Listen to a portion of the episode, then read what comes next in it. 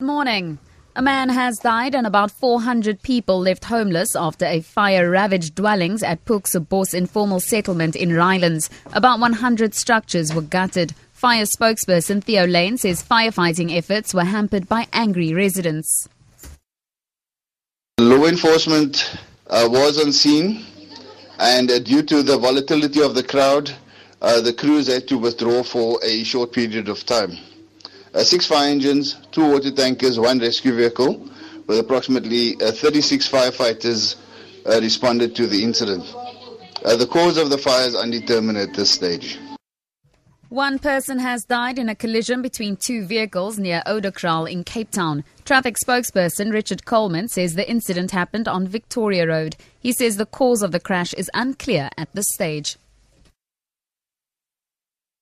Uh, we have got one lane obstructed in the direction Llandudno, where we had one light motor vehicle and one VW Golf involved. Uh, the light motor vehicle in that accident overturned and we had one adult male that was fatally injured in that accident. We ask motorists please to take caution traveling in that area. The AIDS Healthcare Foundation is expected to host its third and final silent protest march at UCT today as part of Women's Month. The protest is against rape, gender based violence, and calls for shaming of rape survivors.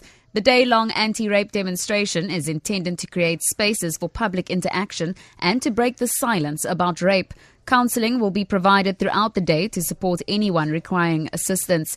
AHF spokesperson Larissa Claringa. The AIDS Healthcare Foundation, working in collaboration with the Sexual Assault Response Team and UCT survivors, are organizing a silent protest to raise awareness of gender-based violence and the link between gender-based violence and HIV. The protest will start at 8.30 in Jameson Hall on UCT's upper campus and is open to anybody, any member of the public, so that they can come and speak out about gender-based violence.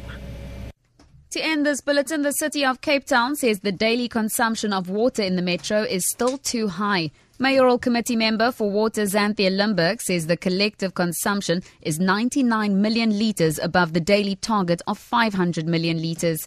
She has urged citizens to bring the consumption down ahead of the coming summer months. Dam levels are currently at 34%, with only 24% being usable. Limburg says they're doing everything possible to ensure that Cape Town survives the drought.